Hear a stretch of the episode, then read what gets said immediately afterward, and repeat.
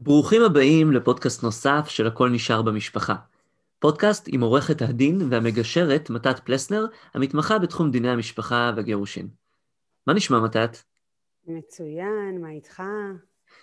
אני בטוב, למרות שאנחנו הולכים לדבר עכשיו על נושא שהוא די רגיש בעיניי, מקווה שככה נחצה אותו בצורה שנשאר אה, בתחושה טובה אחרי זה, אבל אנחנו באים פה, באים פה גם כדי לעזור לאנשים להישאר בתחושה טובה אחרי אה, שיקשיבו את הפודקאסט הזה, כי יש לאן לשאוף, יש לאן להתקדם, אה, יש הכוונה לאן ללכת, וזה אולי אחד, באמת, אחד הנושאים החשובים ביותר בהליך הגירושים, אנחנו נדבר עליו עכשיו, וזה שמירה על טובת הילדים בתהליך הגירושים. לגמרי. אוקיי. נושא כן. רגיש, חשוב. כן. לא פשוט. כן, תראי, יש לי לא מעט חברים שהתגרשו. ראיתי אנשים נהדרים וגם כאלה שפחות, אבל את יודעת, אני חושב שכולנו, לא רק אני, אני מדבר עכשיו מנקודת מבטי, אבל ראינו איך תהליך הגירושין מביא אנשים למקומות קיצון, נקודות קיצון, הוא מביא אותם למקומות ש, שהם במובן מסוים נאבקים על ההישרדות שלהם. הם בטח נמצאים על איזושהי קרקע לא יציבה, מה שלא פעם גם גורם להם לפעול בצורה שלכאורה לא מאפיינת אותם, כן?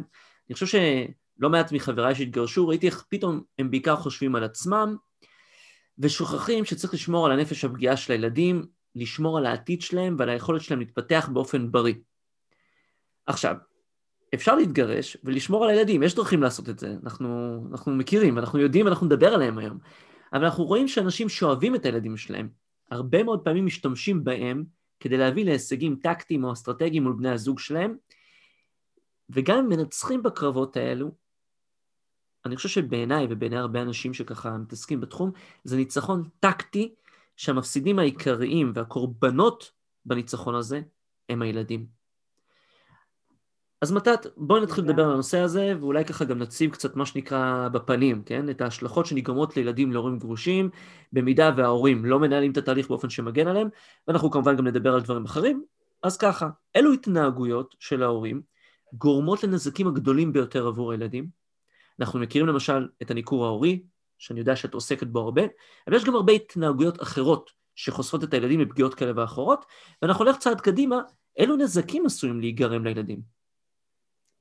אז אני אגיד ככה, דבר ראשון, הנושא הזה הוא נושא באמת אחד הכאובים שיש במסגרת הליכי גירושין, ואני נתקלת בו בהמון המון תיקים ובהמון מקרים. אני תמיד אומרת לאנשים מההתחלה שחשוב מאוד לשמור על הילדים, ושיש דרכים לעשות את זה, ואני כבר אפרט, ושבאמת לנסות להוציא אותם מעין הסערה. אני רואה אנשים שמסיתים את הילדים, אני רואה אנשים שמשתפים את הילדים בהליכי הגירושין עצמם. הם משתפים אותם גם בפרטים שהם לא מותאמי גיל ובאירועים ועובדות ודברים שקרו וקורים אה, או שעומדים לקרות, שזה בכלל לא מתאים לא לסיטואציה, לא לגיל, לא לשום דבר. יכולים לשתף ילדים בבגידות של אחד הצדדים, בכל מיני פעולות שקשורות בכספים, ברכוש, מסיתים כדי להשיג יתרונות, אם פתאום מישהו מרגיש שהוא במרכאות נדפק בצד הרכושי או הכספי, אז הוא אומר, אוקיי, אז אני אכניס לצד השני, איך? דרך הילדים. הילדים, אני אשתף אותם, אני אגרום לזה שהם יהיו רק איתי. אנשים לפעמים מנסים לייצר קואליציות עם הילדים נגד ההורה האחר. באמת התנהגויות חמורות מאוד. שבאמת ילדים שנחשפים אליהם, אני חושבת שנגרמים להם ככה נזקים גם בטווח הקצר, גם בטווח הארוך, פגיעה רגשית שיכולה להיות, ילדים שסובלים מחרדות, ילדים שמטופלים בטיפול פסיכולוגי, פסיכיאטרי ראיתי. נכון שיש ילדים שגם היו במצב הזה עוד לפני הגירושין של ההורים שלהם, במצב רגשי מאתגר כזה או אחר, אבל לא פעם יכולה להיות באמת הידרדרות.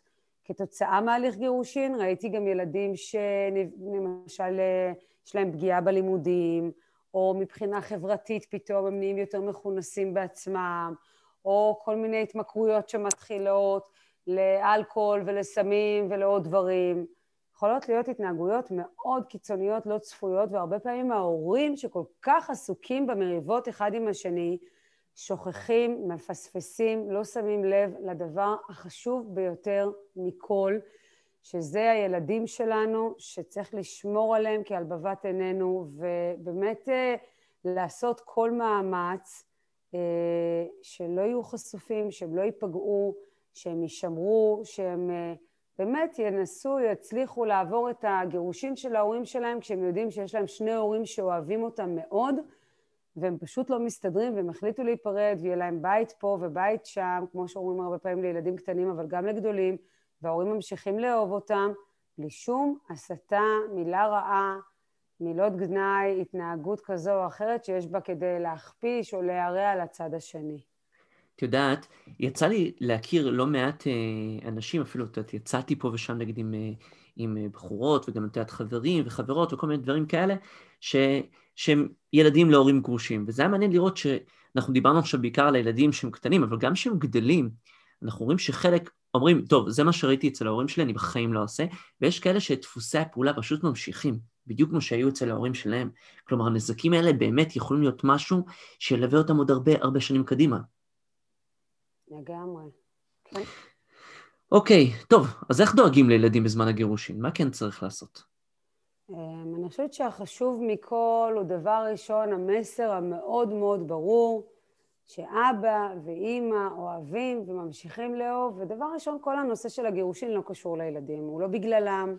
הרבה פעמים ילדים קטנים חושבים ויש להם רגשות אשם שזה אולי קרה בגללם. Mm-hmm. זה לא בגללם, וזה קרה מסיבות אחרות. וכאן נושא מאוד מאוד חשוב, זה לא לערב את הילדים בסיבות. הרבה פעמים אנשים חושבים, מתבלבלים לחשוב שכשילד בן 13 או 15 או 17, ואני רואה הגילאים הולכים ויורדים, אז הוא בוגר מספיק כדי להבין או להיות מסוגל להכיל אינפורמציה כזו או אחרת שהיא לחלוטין לא מותאמת גיל, לא ראויה, זה לא במקום. בין אם זה בגידה, ובין אם זה התנהלות כלכלית כזאת או אחרת, או בין אם זה מלחמות על מזונות או על כסף, זה לא משנה מה זה, לא לערב את הילדים. אז מה אומרים להם? שנושא, אני חושבת שצריך אה, באמת, כמו שאמרתי, באופן ממלכתי כמה שיותר אפשר, אבא ואמא לא מסתדרים, החלטנו להיפרד, אנחנו נפריד כוחות. יום אחד בעתיד, כשהילדים בני 20-30 פלוס, גם אז אני לא כן. בטוחה שזה בדיוק הכרחי, אבל אפשר לבחור את השלב, מה רוצים לשתף, ובאמת באיזה גיל זה ובאיזה שלב. Mm-hmm. עכשיו, דבר חשוב מאוד נוסף זה ש... חושבת שחשוב מאוד לדאוג, גם אם אנחנו בתור אלה שמתגרשים לא מסתדרים עם הצד השני, לדאוג שלא לחבל בקשר עם בין הילדים להורה השני. באמת לעשות הכל כדי לשמור על הקשר הזה של הילדים עם שני ההורים. הקשר הזה הוא מאוד חשוב להתפתחות הרגשית והנפשית של ילדים. הרבה פעמים אנשים באמת עושים תרגילים ומנסים לייצר איזה יתרונות טקטיים ופתאום אה, הילד רב עם אחד ההורים ובדיוק פתאום הוא החליט לעבור להורה האחר והוא עושה תרגילים ולא מדבר וכן מדבר ופתאום מחרים גם את המשפחה המורחבת. ההורה שאצלו נמצא הילד צריך לעשות כל מאמץ כדי לחבר, כדי לגשר על הפערים, כדי לא להעמיק את הפערים ולא לה...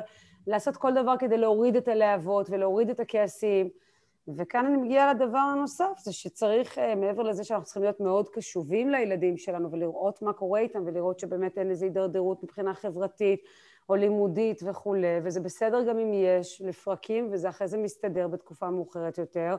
אז חשוב לראות באמת אם הילד לא זקוק לטיפול רגשי, פסיכולוגי, אה, לפעמים גם פסיכיאטרי אני שומעת על אנשים, אבל באמת טיפול רגשי זה דבר שמאוד חשוב אה, שהילד יהיה מלווה, עטוף, נתמך, בין אם זה על ידי ההורים, בין אם על ידי גורם מקצועי, לפעמים אחד ההורים מערים קשיים בעניין הזה, אנחנו נתקלים לא פעם שצריך לבקש צו מבית משפט כדי שיכוון ויחליט לגבי טיפול רגשי לאחד הילדים או כולם, לפעמים זה טיפול משפחתי, אה, להיות קשובים. אני חושבת שבאמת מילת המפתח זה להיות קשוב, להיות ערני, לראות מה קורה, ולא ככה באמת אה, לתת לכל ההליך עצמו ולמלחמות ולמערכה השלמה אה, לבלבל אותנו, עד כדי כך שלא נשים לב מה קורה עם הדבר היקר לנו מכל, עם הילדים שלנו.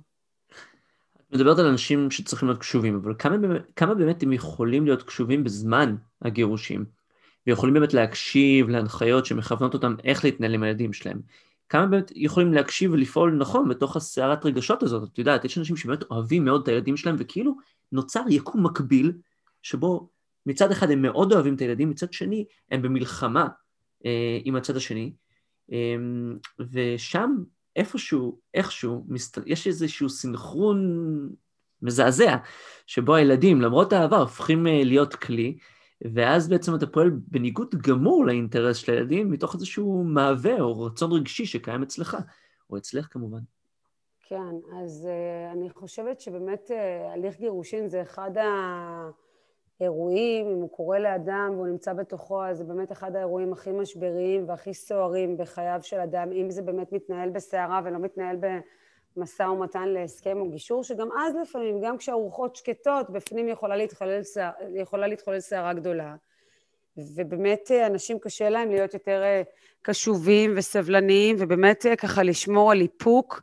ולא לשתף את הילדים, ולא להוציא החוצה, ולא לדבר בדיוק עם בן משפחה אחר כשאנחנו יודעים שהילדים מקשיבים, שזה מאוד חמור ומאוד לא טוב, כי לפעמים נדמה שלא מדברים עם הילדים באופן ישיר, אבל בעצם מדברים מעל ראשם, והם שומעים ומבינים הרבה יותר ממה שנדמה לנו. אה, אז אני חושבת שבאמת אה, גם אה, המבוגרים עצמם שמתגרשים, אני תמיד ככה מציעה לאנשים להיות מלווים ולהיתמך על ידי בני משפחה וחברים, אבל גם לקבל אפילו לתקופה ליווי רגשי, פסיכולוגי, טיפולי, כל אחד כתוב בעיניו, להיות באמת מסודרים בעניין הזה של באמת לראות שיש לנו תמיכה, שיש מי שאפשר לפרוק בפניו, שיש מקום שבו אפשר לעשות ונטילציה של כל הרגשות, של כל הסערה, בין אם היא מתחוללת בלהבות גדולות ובין אם זה באמת בשקט ובגישור ובדרכי שלום ונועם, ועדיין הסערה הפנימית היא מאוד גדולה. כי אני חושבת שכשהסערה באמת ככה נרגעת והלהבות יורדות, אפשר כן יותר להיות קשוב. אני בטוחה שאנשים בתוך סערה קשה להם להיות באמת אה, ערניים למקום הזה שהילדים שלהם נפגעים ושיכול להיגרם להם נזק לטווח הארוך. אנשים בדרך כלל חושבים באמת מתחת ל, ל, ל, לקצה האף, מת, באותו מקום, כן. באותה נקודת זמן, קשה להם לראות טווח ארוך, רואים טווח קצר ואפילו מיידי, ומפספסים לא פעם, והרבה פעמים פתאום המערכה הסתיימה ומגלים שיש פה, לא נעים להגיד, אבל פצועים. אוספים את השברים. שנותרו מהמערכה הזאת, וצריך לאסוף את כל השברים, והרבה פעמים גם ההורים פצועים, אבל לא פעם גם יוצא שילדים נפגעו מאוד מההליך, ולפעמים גם קשה מאוד לחזור אחורה ולהתחיל לתקן, וזה לוקח הרבה יותר זמן. אז... אה, אז אם אתם מקשיבים... לפעמים, לפעמים קל להגיד בתיאוריה, סוף מעשה במחשבה תחילה, לפעמים נכון. אנחנו כבר בתוך האירוע ואנשים לא שמים לב, אבל uh, כעורכי דין, uh, אני חושבת שגם uh, אני רואה את זה כחלק מהתפקיד שלי, באמת להנחות ולכוון ולהשמיע את קולו של הילד אצלנו בחדר. בטח. בתוך התהליך, כי אין בעצם מי שישמיע את קולו. את יודעת, אני חושב שההורים צריכים לזכור שהילדים לא בחרו להגיע לעולם. המבוגרים הרי בחרו את זה עבורם, כן? הילדים גם לא בחרו שההורים יתגרשו, זו החלטה של ההורים. נכון. וההורים צריכים לזכור שיש להם אחריות על יציבות ועל החיים של הילדים שלהם, וגם אם לא סובלים אחד את השני, ילדים הם לא כלי להשגת מטרות מבן או בת הזוג, וגם לא מגיע להם שיגרם להם כל הנזק הזה והצלקות הנפשיות שאחרי זה הם יכולים לסחוב הרבה מאוד שנים. בהחלט. תראי, זה כואב הלב, לשמוע את זה, ואפשר למנוע, אם אתם מקשיבים, אפשר למנוע את הסיטואציה הזאת, אפשר לעצור את הפגיעה בילדים, והרבה עושים את זה דרך אה, הגעה לאיזשהו שיח עם הפרטנר, שיח אחר, ובאמת בפודקאסט הבא שלנו, אנחנו נדבר על היחסים בין ההורים לאחר הפרידה או הגירושין. אנחנו נדבר איך גומרים את זה יפה, איך דואגים שגם אם זה לא נגמר יפה, כן מצליחים לייצר שיח הוגן, כל שכן. כשיש ילדים בתמונה. מאוד מסקרן אותי לשמוע איך עושים את זה. כאילו, יחסים טובים, או לפחות לא עמוסים במריב, במריבות ושליליות, יכולים מן הסתם לסייע לנו כמבוגרים לשמור על הבריאות הנפש שלנו, וגם לתת את האפשרות שלנו לפתוח דף חדש, בלי כל, את יודעת, המעמסה הרגשית הזאת, את יודעת, השריטות האלה. ואני חושב שאולי מעל הכל, וזה באמת מה שדיברנו עכשיו, יחסים מאוזנים בין שני הצדדים, הם יכולים להיות נדבך משמעותי כדי להגן על הילדים. ככה לפחות אה, נראה לי. אז אה, אנחנו ניקח איזה... ש... כן, אני, ואני שמח, ואנחנו נדבר על הנושא הזה, את יודעת, ניקח פה איזה נשימה, ואנחנו נשתמע שוב אה, בקרוב, נכון? לגמרי. טוב, תודה על השיחה המעניינת, נשתמע בקרוב. תודה רבה, להתראות. להתראות.